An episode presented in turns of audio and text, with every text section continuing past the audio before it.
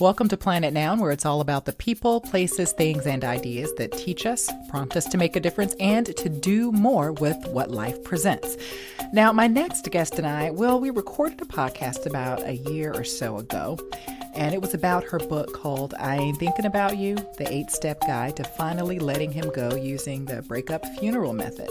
Well, a lot has happened, a lot has happened since the episode dropped around this time last year. Let's get right to the conversation with Lenina Mortimer right here on Planet Noun. Yeah, when you put it that way, yes, a lot has happened in one year.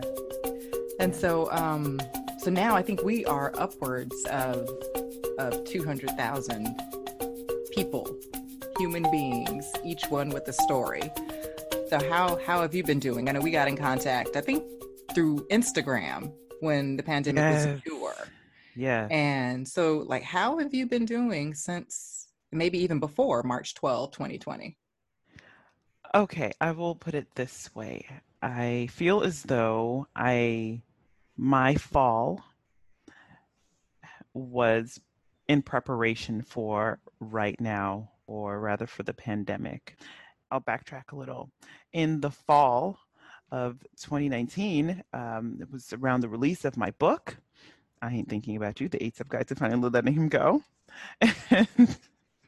I, I always find that cheesy when funeral method.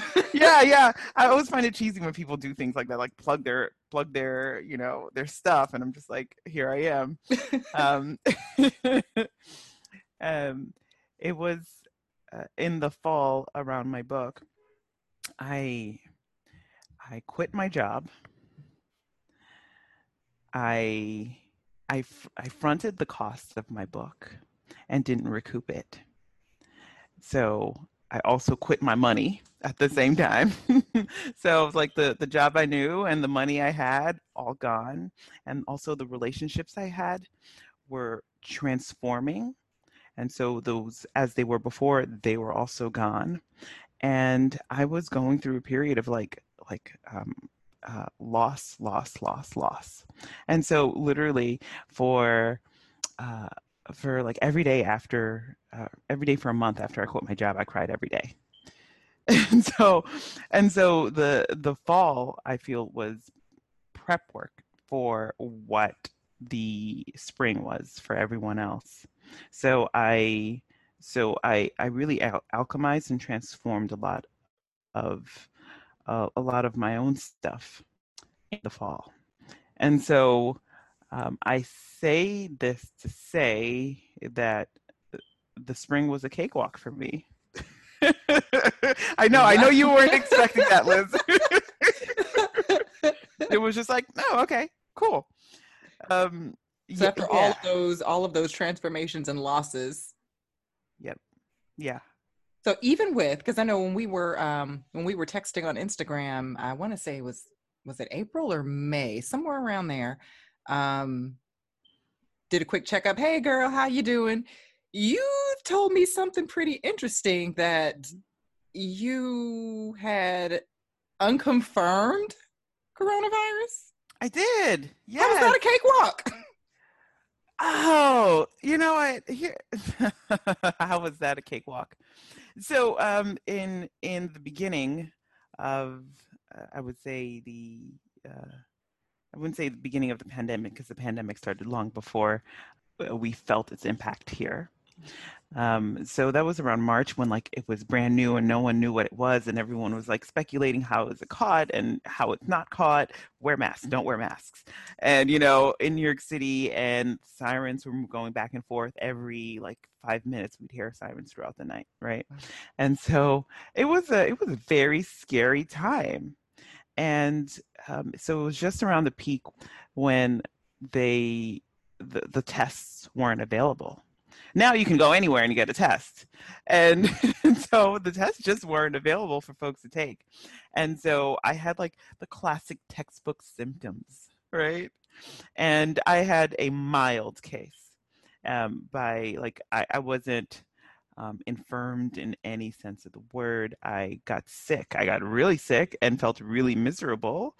And then I healed really quickly.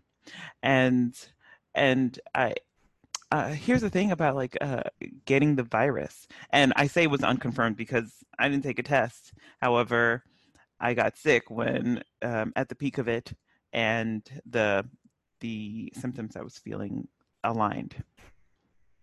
And so, um, um, just before I fell ill, really interestingly, I, I just remember thinking, um, um, you know, the best way for me to describe myself is like um, on the inside, I'm Larry David. So I'm a white, tall Jewish man on the inside, in the sense that, um, you know, like his like weird quirks and neuroses, you know, mm-hmm. things like that would come up. I'm and hearing I, from Curb Your Enthusiasm in my head right now. Right. So inside, I'm that person, right? And uh, just a small example, I I just remember there was someone I was exchanging text messages with someone I hadn't met yet, and I they were using the dark skin emoji. You know, like when you have the, the people emoji, there's different skin tones, and she was mm-hmm. using the darkest one. So I was just like, oh, okay, a sister. And then I met her, and and Liz, she's not, she's not at all. And so and and I was just like, you can't do that. I was just like you you can't use you can't misrepresent yourself in emojis. Mm-hmm. Like I was just like, what's that about? And so and and so I just remember this happening just before I got sick. And you know, this is like when I do things like that, it's something laughable. Mm-hmm. However, I found that I was obsessing over it to a heightened degree. And I was just like, I, I paused and I was just like, oh, something's not right here. And so I, I share this story to really demonstrate that um, uh, for what I noticed about COVID, it's it's not just um, a physical illness. There I, there are psycho and spiritual elements to it, in which that it just brought to brought to mind when I was experiencing it because I was just literally like it just drew out the uh, the um, the I guess the the darkest parts of my personality mm-hmm. and just exaggerated and just heightened it right? And so that's what i noticed. And so um, you said that was right around the time you got sick? Yeah it was like a couple of days before and then the next i got sick and i was just like oh that's interesting. And um, uh, i was sharing this with a, a, reporter friend of mine and a couple of weeks later she sent me an article she's like yeah uh, psychologists found that that it has covid may have um, um, um, psychological elements to it and i was just like yeah yeah i felt those wow. i was just like yeah I, I say this to say that yeah i got sick and I realized I I realized um, uh, I moved through it really quickly, and it gave me insight about what was going on, you know, within myself and collectively. Because even if you do not show like physical manifestation of illness, there are other forms of illness going on, including mental. And so um, I think there is a lot more that will be shared and discovered about COVID as time passes. Hmm, wow. Yeah. Wow. Yeah. So not just like you said, not just the physical, but mental, emotional. Yeah, spiritual, mm-hmm. uh, all of it. Yeah, I had all the feels. Wow. Okay, so yeah. this is not necessarily on my question list, but mm-hmm. I know you were raised going to church, right? Yep. And so was I. Does this feel like apocalyptic, plaguish to you?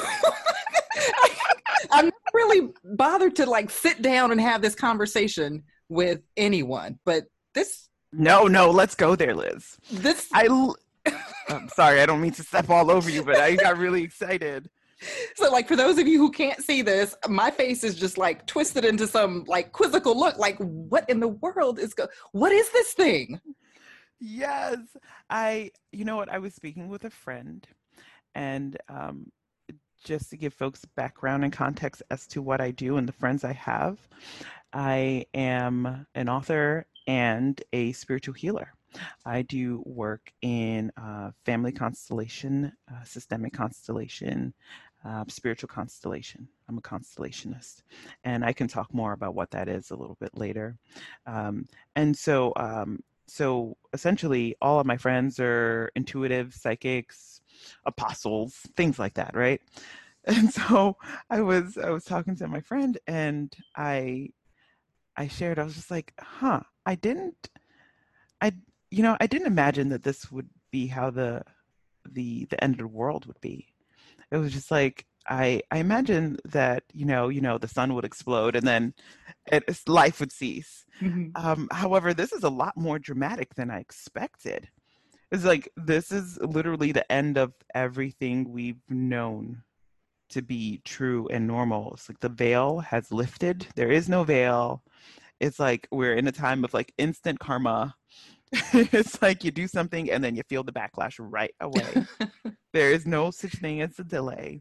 And uh, you know what? Um, I I'm sitting in my the same spot I I sat all through my working at home. It's like a, a, a window seat in the front of my house, right? And I remember there in, in like March, April.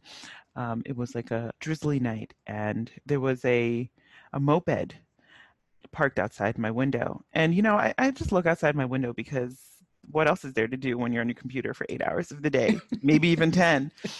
And and then I I looked down, and then I heard a crash, like boom, crash. And then I look, and it was it was starting to get dark out and so I couldn't really see, but I saw a, a like a still lifeless figure on the ground. And then I'm like squinting and straining my eye to see what's going on. And finally, I'm just like, well, dang, I'm just gonna have to put like put on a bra and put on some clothes and go outside to check. Because remember, Liz, ain't nobody was getting dressed from the waist down, like from like from the neck down. Okay, so I was just like, oh, I'm gonna have to go outside, and it's raining. Oof. And so I peek my head through the through through my window and my door, and there was someone on the ground, and folks had started to come over to see investigate what was going on. As it would be, uh, we called nine one one, and they. This was a time where the time where there were a lot of emergencies, and so they didn't come for maybe ninety minutes or so. Yeah, and yeah, it was a lot of emergencies going on around that time, and um, in that time, the the guy who crashed the moped and like like and and fell onto the ground. He was laid out, laid out, out cold. He gets up, comes to, and then like scampers away. Oh wow! Mm-hmm. And then comes to find out that he was stealing the moped and and and then crashed into the car in front of him. He barely even got an inch, uh, an inch away. And the universe was like, "Nah, crashed. son." it was instant. It was instant karma. And I was just like, damn, you got to keep your nose clean. And so I was just like, this is, this is, you have to keep your, like, your, your person and your mind, body, spirit in integrity and in alignment because the, the, the, the veil has lifted. This is the end of everything, ev- like the systems as we know it and that I feel as though that that padding that we had before to correct is just like it, it has it has the the, the timing has um, diminished mm-hmm. and so um, so just yeah sitting outside my window watching all this i was just like this is this is the this is the end of the world as we know it and yeah. this is a lot more dramatic than i'd ever assumed it could be wow yeah same here i know um with the imagery that I grew up hearing about is that, um, you know, the four angels or four angels or however many angels are holding back the winds of strife. And as things get closer to whatever changing switch or transformation that we're looking at or that we're into right now, that mm-hmm. things would get a little more choppy mm-hmm, mm-hmm and mm-hmm. windy. So I guess the the the metaphor of the storm of whatever coming storm or storm that we're currently in. Mm-hmm. Um, mm-hmm. But that's that's kind of what it what it feels like, like mm-hmm. the instant karma. Mm-hmm. That is perfect. Mm-hmm. And um, and whatever whatever grace that you know the heavens, the universe, whatever is out there had, it seems that in some aspects it, it's it's a little bit less now. Mm-hmm. Mm-hmm, just mm-hmm, you know, mm-hmm. just a little bit less. Not necessarily in an unloving or an unkind sort of way, but it's as if you know you didn't have time to get your ish straight. so now, yep. you know. Yep, I'm nodding my head. Everything you're saying, I'm like, yep, yep, yep, yep, yep. uh, you're reminding me of a dream I had Mhm. um, uh, during or before or what have you. So, um, so in dream I downloaded and I noticed um, uh, there were four tornadoes Mhm. coming my like I'm I'm in the middle of like New York City, Manhattan on a rooftop, and there are four tornadoes coming my way, and I was just like, "Wha-" anyway, and so like all the folks who are on top of the rooftop, um, we start running for cover, and then um, the group split in two, and so um, as you're speaking, you're reminding me of this dream, and um, and the four winds of change, and also. Um, um, this is this is that that that turning point where folks who um, there will be a split in in folks folks who are um, doing the work and moving and those who are just like no we're going to stay behind and just there's just a split of the two of the group and so um, yeah i thought that dream was a beautiful metaphor for exactly what you just said So, question. Here's a look. My my whole question list is like rearranged and everything, but I'm just, just gotta go with the flow. Um. So the work. Mhm. What is the work? Because I know growing up in church, we were taught that the work is, you know, like spreading the gospel and that kind of thing. Is the work what what is the work? Is it that or is it something different than what we were taught growing up in a church or in churches where um mm, I know what I want to say, but maybe I shouldn't say it. Growing up in churches where at least I let me speak for myself, where the influence was um you had I know people use the word colonist a lot, mm-hmm, but mm-hmm, you mm-hmm. had that type of influence on the things that you were that you were taught. Yes. So thank you, thank you for mentioning that. Um, I I describe the work as um, uh, having. I'm getting it. It's just like I'm getting all at the same time, and it's getting jumbled. So the first imagery is the mirror. Um, the work is be able to look at yourself and your reflection, and um, um, and also um, and not to refuse your reflection and so i say the mirror in the sense that um, we do a lot of ugly stuff. And and um, igniting and, and and taking them in and saying oh that was ugly and being able to even verbalize that and to make amends and to apologize. Um, this is big heavy work. And if you're not in the space where you can um, realize the ugly and love it, then you will refuse it and you will, and in a sense, in turn, refuse yourself. And so this is what I mean by the work. It's the, um, I don't want to say internal work because I think it's much greater than that. It's um, um, surviving the ego deaths. You know, the, the Bible references dying onto yourself. And uh, I was speaking to my sister about that last night. Um, and she's like, well, what does that mean? And I was just like, you know, um, dying onto yourself, the ego deaths, and recognizing them for what they are, and allowing those to move, to move, um, uh, allowing yourself to go through that movement.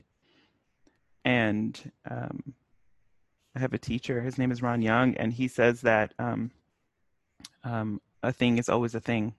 And so there's no such thing as transforming it or turning something dark into something positive and light, love and light. Um, it's about um, it's not about that. That's not the work. That's that's that's um, um, I don't want to say spiritual bypassing, but in a sense it is.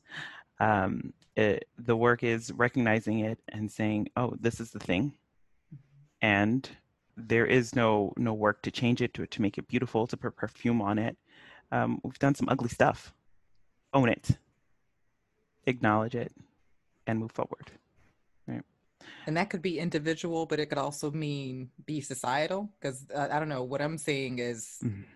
like the the mirror. The mirror has been on us since the beginning. Mm. Uh, it, just let's just look at this country for example. The mirror has been on this country since the beginning. Since the beginning of, you know, slavery. Mhm. There have always been people who have been against it. Mm-hmm. And then as time has gone on, the mirror grew bigger. More and more people, you know, were against it. You mm-hmm. had, you know, a minor skirmish in the 1860s mm-hmm. mm-hmm. mm-hmm. that, that had something to do with with part of the stain and it seems that like little tendrils are still left over and the mirror is big the mirror is huge the mirror is grand in in just this one particular way um and there are folks who still deny that there's ugliness mm-hmm. that we mm-hmm. still need to reckon mm-hmm. with yeah yeah the that um demonstrates really demonstrates what i was saying about like that split um between uh between people the folks who are just like oh I see. And now um, I'm integrating and doing the work and I'm seeing uh, versus those who are just like, nope, I refuse it. I refuse myself. This is not so. And so there's just uh, like a clear split. Yeah. So yeah, one of the things I've been wondering is what what to do about it. I don't know if I, I don't know if hmm. there's mm. anything to do about it. We've been mar- we've been marching in the streets for decades, mm-hmm. a lot in the past decade. Mm. Um, I that split that you that you are talking about mm-hmm. that, that it's like spot on because I, I don't see a way where if we don't move forward in if we don't reckon with ourselves fully just mm-hmm. collectively mm. as a nation if we mm-hmm. don't move forward i can't see us moving back because there are so many who were like no that's not going to happen so we can't move backwards but then there's some who don't want to move forward but we can't stay stagnant so mm-hmm. what is coming what in the world is on the mm. way because we can't stay stagnant and we can't go backwards. Mm-hmm. We have to move forward, but how is that moving forward gonna what is that gonna look like? That's the that scares me. that excites me. I'm just getting I'm salivating. I'm just like, this is gonna be good. and it's like one of the things I'm wondering is is it going to move forward? Are we going to move forward in peace or are we going to move forward in violence? and mm-hmm. that that that second question that's the part that scares me because we've had peaceful change in this country peppered with you know you always have your little pockets of violence. I shouldn't call them little because they're they're always huge. You always have your pockets of violence that are meant to um, incite fear. And maybe that fear will get people to stop whatever work of change the work that that's being done. Um, but then I, I'm afraid that we're getting to a point where I just don't want any full out war or violence of that sort. Mm. I just I mm. don't want people to lose their I don't want us to lose our mind as as a nation. And I think we're almost there. Am I making sense at all? You're making perfect sense, Liz. I would offer that um, this the violence has always been here, and um, there are degrees to which um, folks have felt it, and um, I, I don't know that.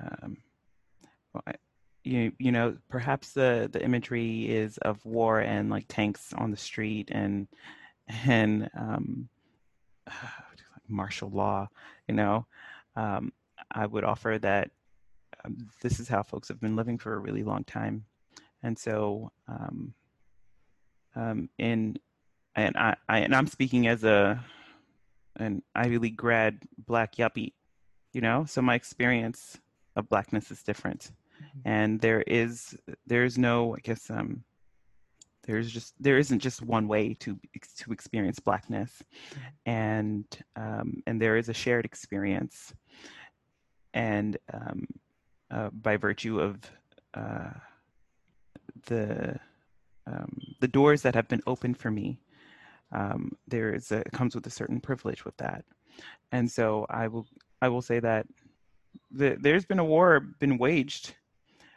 and I have felt it. um, not in a sense of bodily harm or um, impoverishment or um, um, however the I, I, haven't been protected from systemic oppression and workplace oppression and um, and and the violence was there even if i didn't get a slap in the face or um, mushed up by cops you know it, the violence was there and I, I think that i think that more people are just aware of the violence mm-hmm. or aware of it and so it just feels more strained um, i think if, in my experience um, the the first awakening for white folks happened when um, Donald Trump was elected. Mm-hmm. I, I remember the story as I, I was working um, uh, in I was working in an office where I was the only black person, the only black woman there, right? Yay! and and it was like the the night of election night, and um, all my colleagues, um, northeastern, uh, northeast, white liberals, they were like high fiving each other, like "See you tomorrow, comrade." You know, they're like, you know, Hillary's got it in the bag. And I what was your up, thought? I literally looked up and I said, "You guys, no, this is not right. Something doesn't feel right to me. She's not going to win." Mm-hmm. They're like, "Oh, Lenina, you're such a Debbie Downer," right? And I was just like, "No, no." No this is this is not something's not right. This is not this is this is not right. Something is this is not going to happen. She's not going to win. And they're like see you tomorrow. And so the next day um, I, I liken um, uh, the day after the election the day after election day is like it felt like um 9-11 in new york city where you can hear a pin drop like mm-hmm. trains were quiet. Mm-hmm. it was like a collective depression. And i was looking around and i was just like oh okay. And it was like white folks. Mm-hmm. They were just so sad and disheartened and disillusioned. They're like, oh, the system's broken. It doesn't work for us. And I was just like, We've been okay. trying to tell y'all. I, I, I felt vindicated in that moment. and and my colleagues were like, Lenina, you're the only one who knew. How did you know? And I was just like, I'm like, I'm black. Like I just this is nothing new to me. I know white people. You don't. It's just like I under like there's like I have a really deep understanding of mm-hmm. whiteness and how it operates. Mm-hmm. And I'm like my, my teachers were white, my doctors were white. Like I was like this is I have a deep, deep insight into the way whiteness operates. And so and they're like, you were the only one. You were the only one who knew. Mm-hmm. And I was just like, yeah. Could you not know? I had a similar experience in my uh, former workplace, and it wasn't exactly the same as yours because I didn't necessarily say, you know, it doesn't feel right. He's, you know, he's going to win. Mm. People were saying, oh, Hillary's gonna get it. She's gonna get it. The same thing. There is no way that he's gonna win. No way. All I said was, you don't know that. You can't be sure remember we had a thing bush v. Gore. Gore was supposed to be the what is the the what the 43rd president? He was supposed to be the 43rd president. When i went to bed he was the 43rd president. When i woke mm. up then everything that led to bush v. Gore was in place was rolling to that conclusion. Mm-hmm. um yeah but yeah but i i the only thing i i thought about was that okay whenever uh, in this country, Black people make progress. There's always a, a backlash. The mm-hmm. only backlash that I could refer to mm. was one that I never experienced in the history books. Reconstruction. Mm. That's the only thing that I thought of, thought of in my mind. Well, you know, Abraham Lincoln, Emancipation Proclamation. Then later on, you had Juneteenth, and you know, the folks was free. We were free, mm-hmm. Mm-hmm. but there was a backlash afterwards, and there were policies put in place that allowed that backlash to to take hold for another ninety years. Mm-hmm it's possible that this could happen or the 21st century version of that could happen. And i don't know i think i think that's what happened. So when he when he won like you said mm-hmm. you felt vindicated. It was like i told you so. I wish i didn't have to tell you so. Yeah i felt vindicated in the sense that um, all these years i'd been telling white people about how crazy it is for black people and they're just like oh sucks for you. Or rather they're like i don't see it I just don't see it. And you're here. Hi. And I'm just like, why can't you see? and so I, I remember like um, while I was at the same job, um, I was doing um, uh, like a, a, lot of reading like uh, classical black readings right i was like revisiting old texts um, uh, I, all of a sudden the, the text escapes me but like textbook like um, if you're you're woke in america type thing and you're not angry then that means you're not paying attention right mm-hmm. and so you know, a little Baldwin, right? Yeah. And so, so I was, I was moving through all that all the time, all the time. I was angry all the time, and no one else was with me. They're like, oh, "Relax, Lenina," you know. And so when um, Trump got elected, the first time, I was just like, uh, the veil, that one too. yeah, the veil lifted. It's like, and and for and then white people were just like, what? What's going on? And i was just like I told you liberal white people this has been going on for a long time. And so uh and so in the second like band-aid that was ripped off for white folks was um, around george floyd. Mm-mm. and so i had white people calling me people i haven't spoken to in a while. They were just like um we want to invite you into our white space so that we can get to know black people. And i was just like no. And at this point i, I was just like I, I was no longer being nice about like when people gave me invitations. I was just like no. Why why are you inviting me into this space? Because is it that you want me to teach you about race and race inequity and systemic oppression or do you want me to like bleed out my pain in front of you so you can you can you know watch it and be entertained by it like you know trauma porn? I'm not interested in doing being your token. So no. Additionally uh, teaching is labor. And by virtue of me like most black people are experts in race by virtue of just them being. And you wouldn't like you're you're asking me with someone with decades of experience to come and teach for free? No i'm not doing that. I don't labor for free you know? That was deemed unconstitutional. Like what what are you what are you doing? Go away. Like leave me alone with this. And right. so i was getting a lot of these invitations to talk about race and and um, racial identity mm-hmm. by white people and i was just like no you go do that with your friends. I don't I, I don't need to participate in your awakening and your your internalized your internalized conflict of of um, you being identifying as a good person but also participating and benefit in benefiting in a system that's built off of black black blacks and and um and oppressing other people. You go and process your shit by yourself and leave me alone because my work here is to focus on my joy and to rest because rest is also part of the resistance. And so that's what I've been doing because there is literally nothing else for me to do. So I've just been moisturizing my my face and my edges and drinking water and minding my business. I love that. I love that. That's it. Okay. Okay. I love that. So it's like okay, so when when we were fresh into COVID, mm-hmm. I in the back of my mind kind of hoped and I kind of noticed that wow, it seems like, you know, people are we're all on the same page and people are you know being kinder to black people than I read about Ahmaud Arbery. Mm-hmm. And then Breonna Taylor.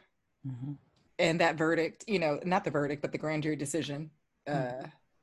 came down last week, and mm-hmm. um, and then, like you said, George Floyd. I still have not been able to bring myself to watch the whole video, and I Good. found out don't do it. Fr- yeah, I, I I figure I can. There are just certain things I can go the rest of my life without ever seeing, and that's mm-hmm. that's one of them. If I had it to do over again, I would not have watched the planes smash into the Twin Towers as many times as I did. Mm-hmm. Um, I, and then, then I found out that there is, I don't, it's not my connection to that case, but I found out that a really good friend of mine is his cousin. mm. So it, we can't even pandemic in mm. peace if there is even is a such thing there really is no such thing as pandemicking in peace.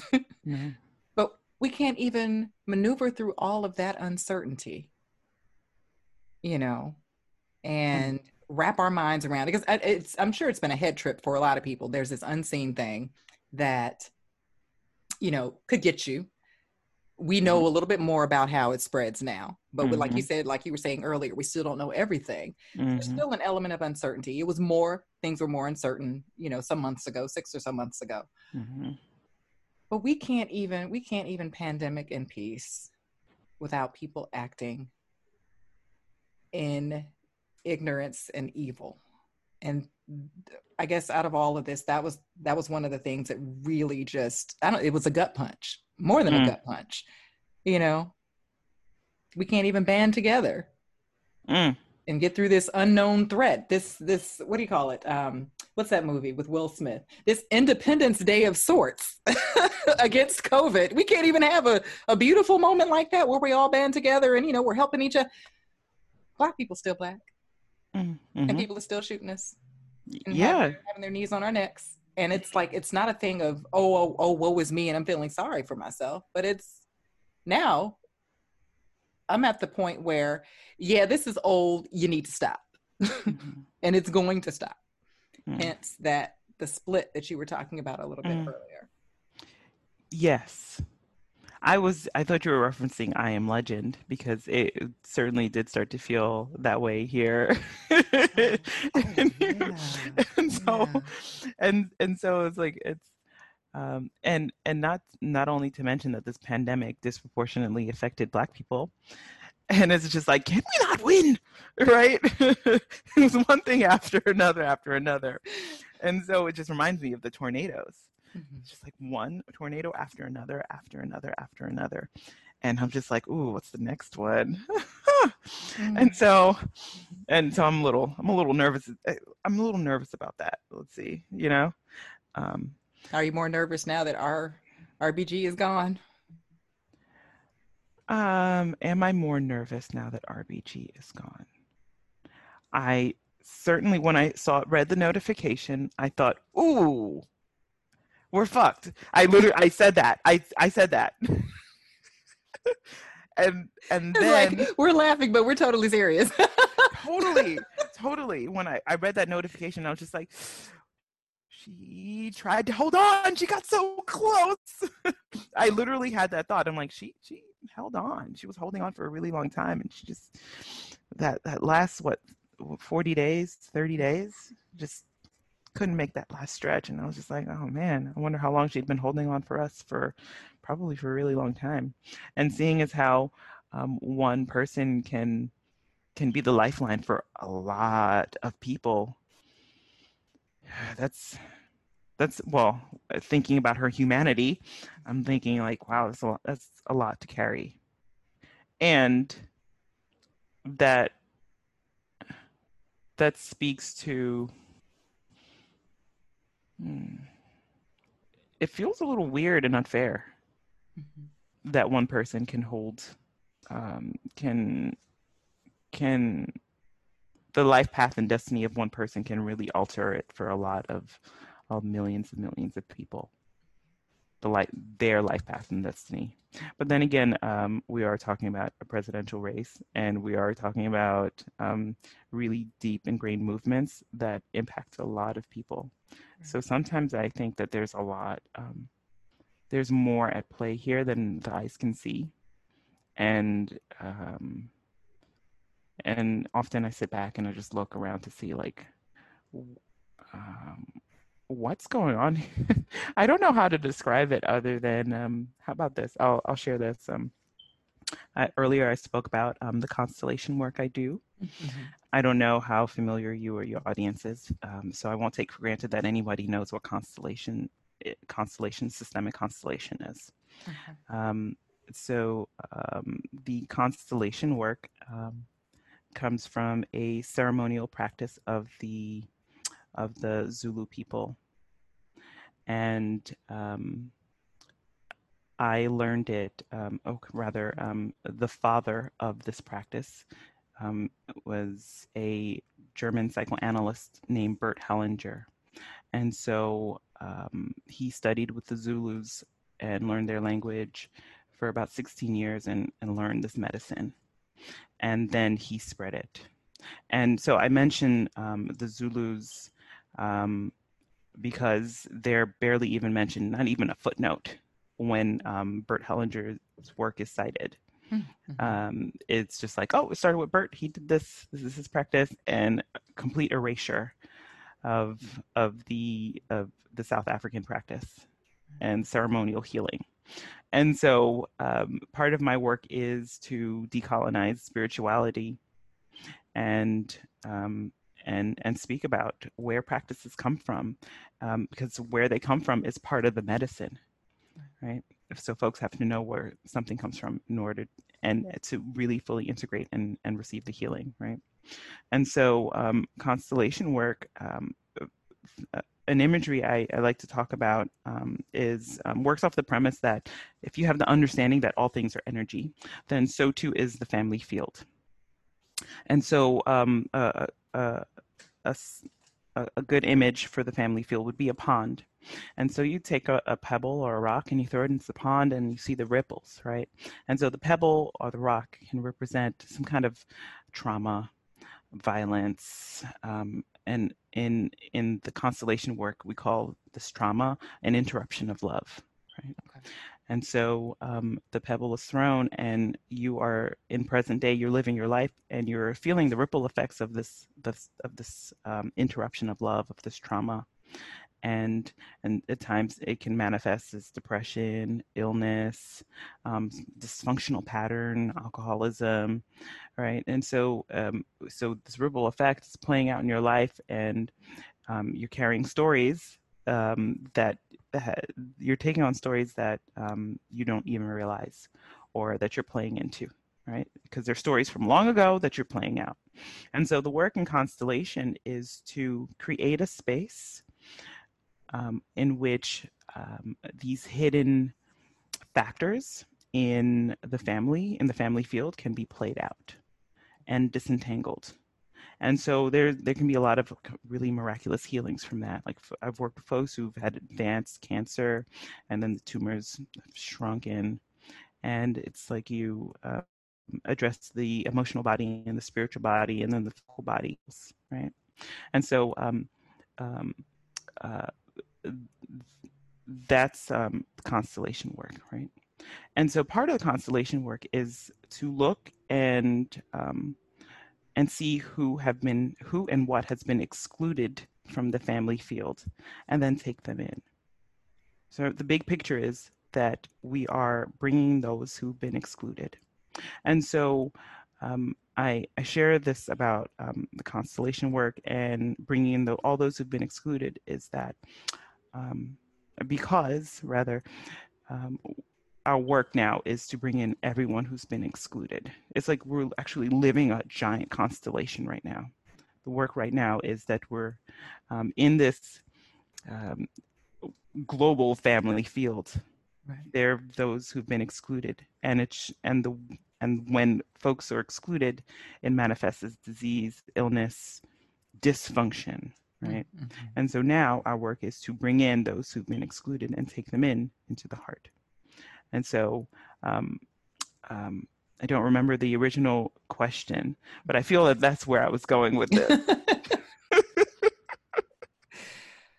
but how, I mean, how can, what would that look like? Um, say excluded people in this in this country. So when you say the the family field, you mean just all of, is it that all of humanity?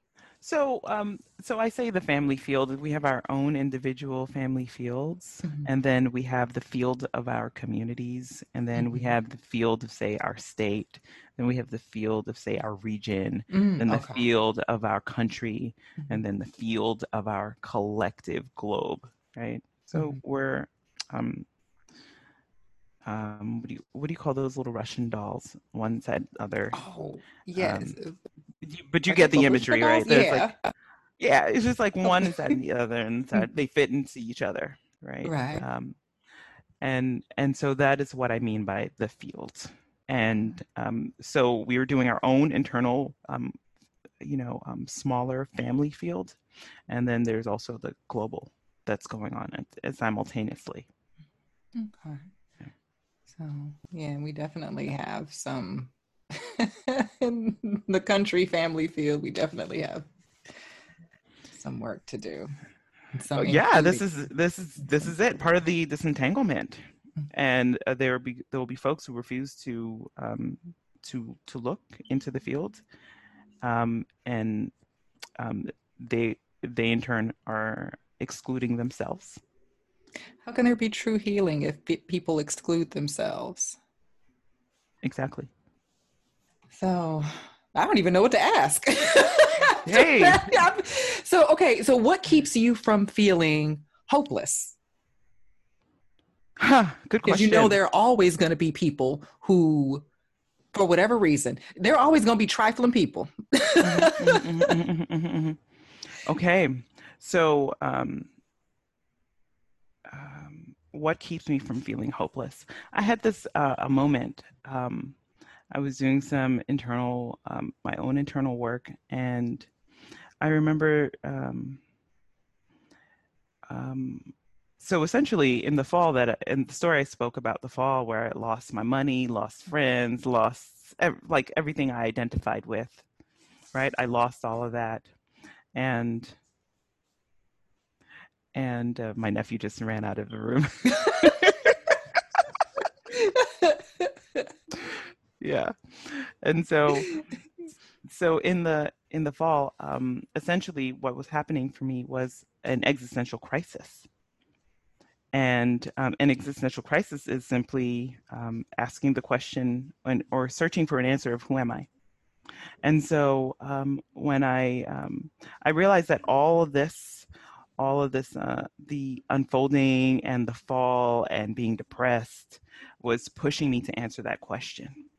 And so I sat down in meditation and I asked the question, I'm like, who am I? Who am I?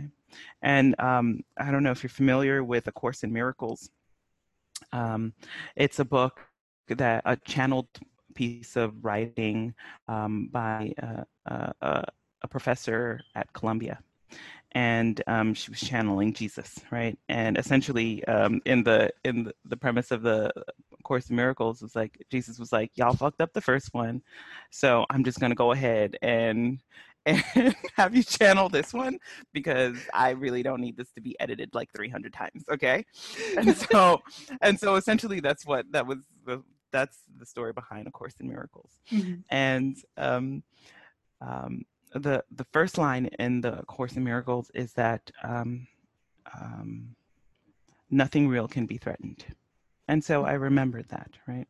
And so I I sat back in my meditation when I remembered that, and I said, well, what's the realest part of myself, right? And then I remembered I remembered that um, the, the third law of thermodynamics states that um, energy cannot be destroyed um, it can only be transformed, right? And so I was just like, that's the realest part of myself, energy.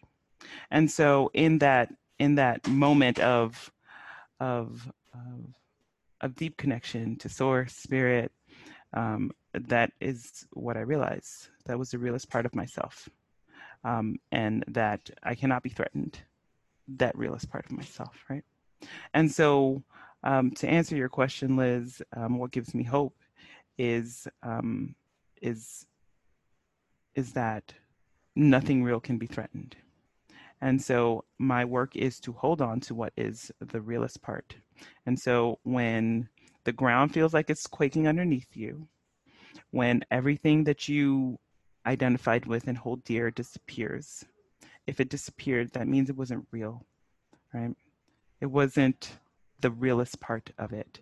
And so um, I, I, share this to share that um, um, we hold on to ourselves and the realest part of ourselves in times where it doesn't feel like the, there's a, a, a stable ground to walk on.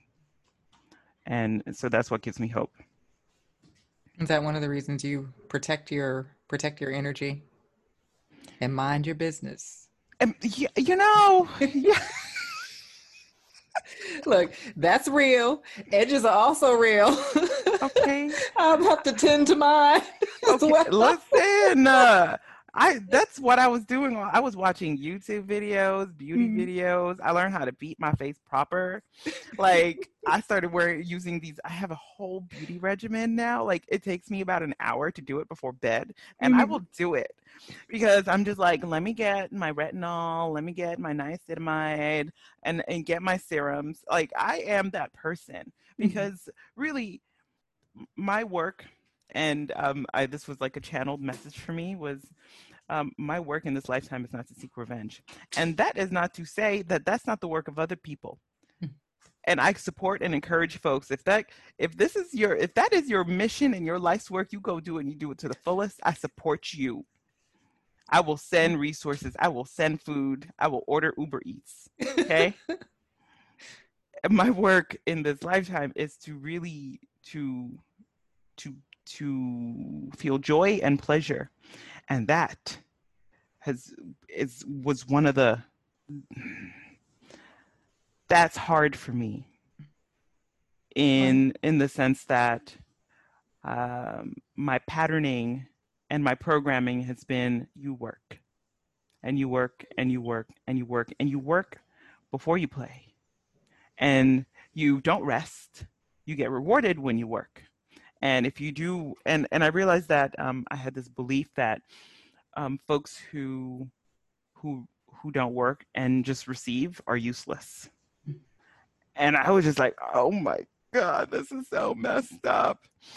And and so that and this is why my my work here about joy and pleasure. Um, I, I, suppose that um, you don't get anything that um, uh, what's what's the phrase I'm looking for? Um, I guess if it's not really a true test or trial for you, then then it's like you're not really striving for anything.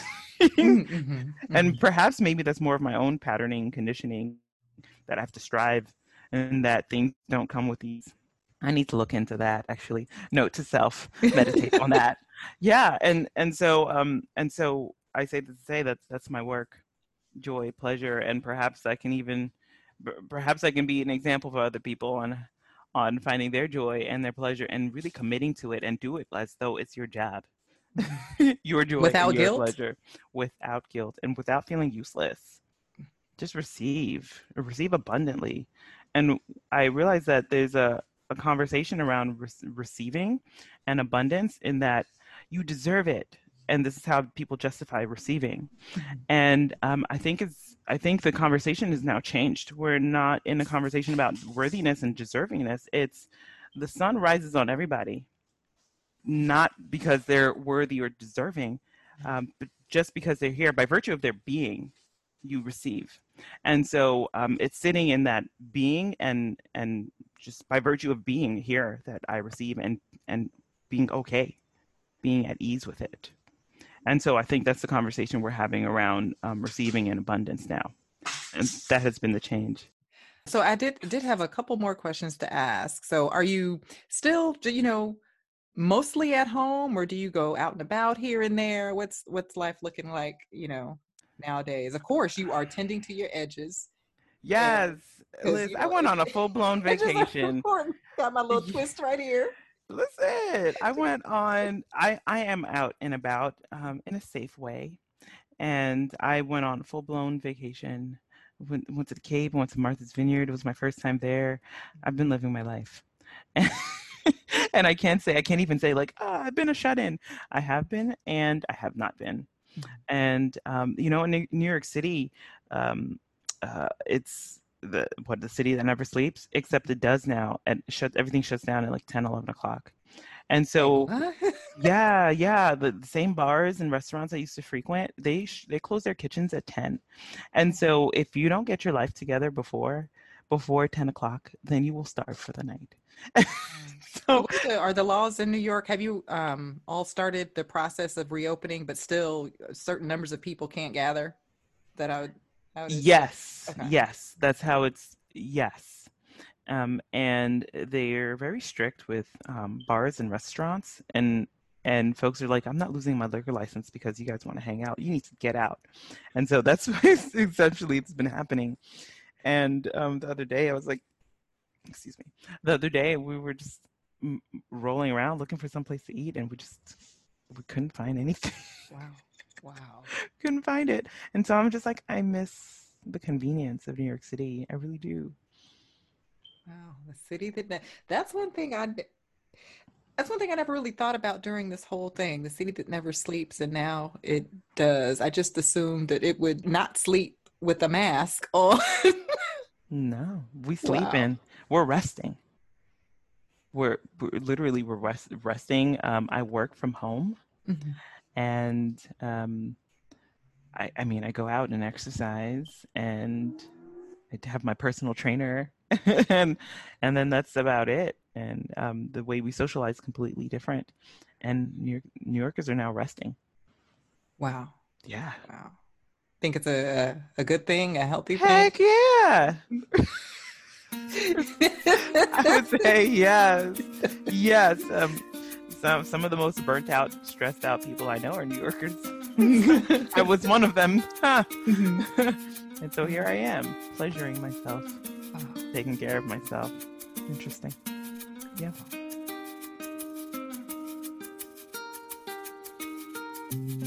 Oh, okay. Breakup funeral method. Yeah. Actually. I wanted to revisit your book. So, what does that look like in the age of COVID? It looks like virtual sessions. It does. And so we do burning ceremonies virtually. Mhm. and I and the the medicine is still potent. The elements are there, um, water, the earth, um, um, fire. Uh, um, it's all there, and um, we're still using um, um, the the the analogy about um,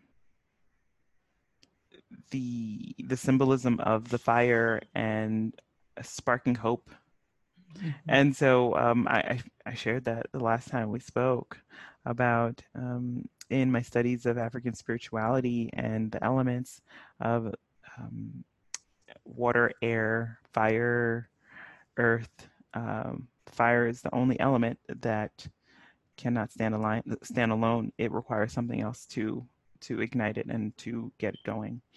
And um, in my studies of positive psychology, uh, which is the study of um, character strengths and how to make our how to the the the study of thriving and how to to flourish um, and so positive character positive psychology and uh, character strengths uh, like hope and uh, humor and a love of learning and um, and there's so many so, many to list right? Um, hope is the only character strength that cannot stand alone. It requires something negative to happen in order to ignite it. And so um, bringing in hope and the fire um, and using the element of fire to alchemize that right um, to inspire it to burn each other um, is, still potent medicine that can be done virtually and so that's what i've been doing Cool. been doing them online yeah Nice, nice. And hopefully people have not been ghosted virtually. Anyone dating virtually and been ghosted? Hopefully not. I'm, hoping not. I'm hoping people will just type out the words. Let's go in a You'd different direction. surprised. you'd you'd be surprised. You know what? Um, I, I imagine that dysfunctional um, dating habits and patterns um, transcend virtual, transcend the virtual uh, medium that we're on. So, folks are still acting up, except now they have a, a convenient excuse, like, "Hey, it's COVID. Sorry, I had to disappear on you." Yeah. Mhm, The virus made me be a jerk. Okay. Yeah. Exactly. like, but were you, but you weren't sick. But you were you never went to the hospital. But oh oh, you're just a jerk. Okay, I see. yeah, you know what? Um, I actually used COVID as an excuse once.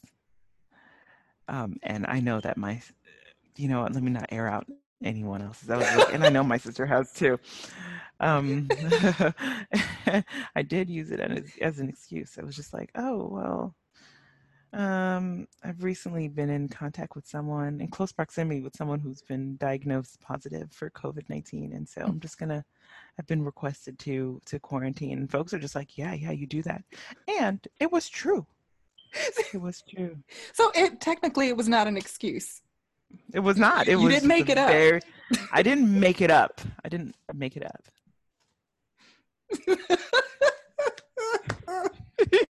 oh my gosh. So let's see. Any um any words of encouragement? Like if you had to give, you know, a couple of words uh, or a phrase, something that's uh, helped to get you through the fall, and then also through your experience uh, with this pandemic and you know just seeing all of the other the other changes the lack of of justice for for black people for brown people anyone who is other you know who is considered an other in in this society Yes. Um, so, so that um, so what ser- served me in the fall was um, realizing that I was experiencing an existential crisis, and once I realized what was going on, that's when the suffering lifted. Right, I was no longer sad. I was just like, oh, I just don't know who I am. Got it. So now let me go and investigate. And so sometimes like if you don't know, if you if you can't name a thing, then it's just like a plague, a scourge on your life and you just can't figure it out. But once you're able to name it, like, oh, this is my this is this is the problem, then you can move forward, right? And so um, that was um, learning that was um, was the encouragement I needed for myself. And and so um, what words of encouragement I will say for um, uh, for the others, right? For those who've been othered. Um, I'll share a story. Um, so uh, in the in the fall after the fall rather, um, I was I was suffering deeply because I didn't notice that that was I was experiencing an existential crisis. Um, I was listening to a video, a lecture about like metaphysics stuff, and um, uh, the person speaking mentioned something about archetypes and how we play out stories, and that caught my attention because after all, this is the work I'm doing, constellation work, and um, she mentioned um, uh, the martyr complex, the martyr archetype, right? And I'd realized that I had been playing into that story, unbeknownst to me, because I thought this is what you do. You sacrifice for your community, you sacrifice for your country, you sacrifice, right? This is just what you do. This is when you love someone, you sacrifice for them. And I realized that, that I was playing into that story with my book. I like sacrifice my finances right i was sacrificing a lot for the good of the community to get the work out there right i was just like i must get the work out there and then um, I, I realized i had a realization around the martyr which is we all love the martyr story and yet and still we hate the martyr because they always end up dead and i was just like i don't want this for myself i'm not jesus this is not my story. I don't have to play into that. And so um, that was an eye opening experience for me. And noticing when I am falling into it, that story, that storyline of where, oh, I must sacrifice, I must suffer. And and it comes in very subtle. It comes in very subtly. Like I'm the one who has to go, um, I I'm the one who has to right every wrong because this is what I this is what we're supposed to do. If I see injustice, I'm the one who has to fix it. I'm I I I I, right? And so I say this to say, um, for those who've been othered, you know, for my my my my black folks, right? Um, you you don't have to take that responsibility on to educate and teach your white friends about race and systemic oppression. I would I would forward them to other resources so they can do their own work. And so my words of encouragement really are you don't have to labor, you don't have to work, you don't have to suffer, you don't have to sacrifice. And if it requires your sacrifice and it comes at and it comes at such an expensive cost and at expense to yourself, then perhaps it's not for you. You don't have to do it. And so realizing that archetype and that story was there, I was like, I don't know who implanted that story, but um, I do know that it's not serving me, but someone is benefiting from it. Someone was benefiting from me sacrificing. And so I implore Black people, Brown people who feel like they've got to do it all to really like look into that and say, um, someone is benefiting from this and look look really deeply as, as to who is. Mm. Um, and you don't have to do the work. Okay. Rest. Rest is the revolution. You rest. Right. And so um, I don't know if those were encouraging words. I'm just like, I don't know how to encourage folks. just, just but know no, that you ain't got to do it. The fact that you're saying, you know, rest. Like, whenever I think of Black people, I always think of always working, always striving, always, you know, aiming, always a movement of some sort. And it's usually a movement toward justice. Nothing wrong with any of that. But like you said, sometimes it's just okay. It, it's okay to prioritize your rest and your well being. It's okay. You don't have to be on the yes. battlefield all the time. yes you don't have to and you know what i'm i'm not even i'm not the imagery i'm not um um not even referencing is like going out and protesting or fighting for injustice it really is like uh, like the small the, those small um, sacrifices we make. Every time you grit your teeth when your white friend, friend says, says something racist or they don't even realize that what they said is racist or um, anti-black and you and you correct them that's labor. You're teaching in that moment right? And when you know you get an invite to to speak to white people about race and racism and systemic oppression and you know come and you know share your pain let us heal you that kind of thing um you don't have to do that like and and so i'm just talking about like little like those little um invites and those little um, uh, conversations mm-hmm. uh, with white people. It's it's not your job to educate white people, and so and perhaps this is what I'm saying. You don't have to educate white people; they can do it themselves. This is their awakening. Yeah. Okay, that that's my words of encouragement.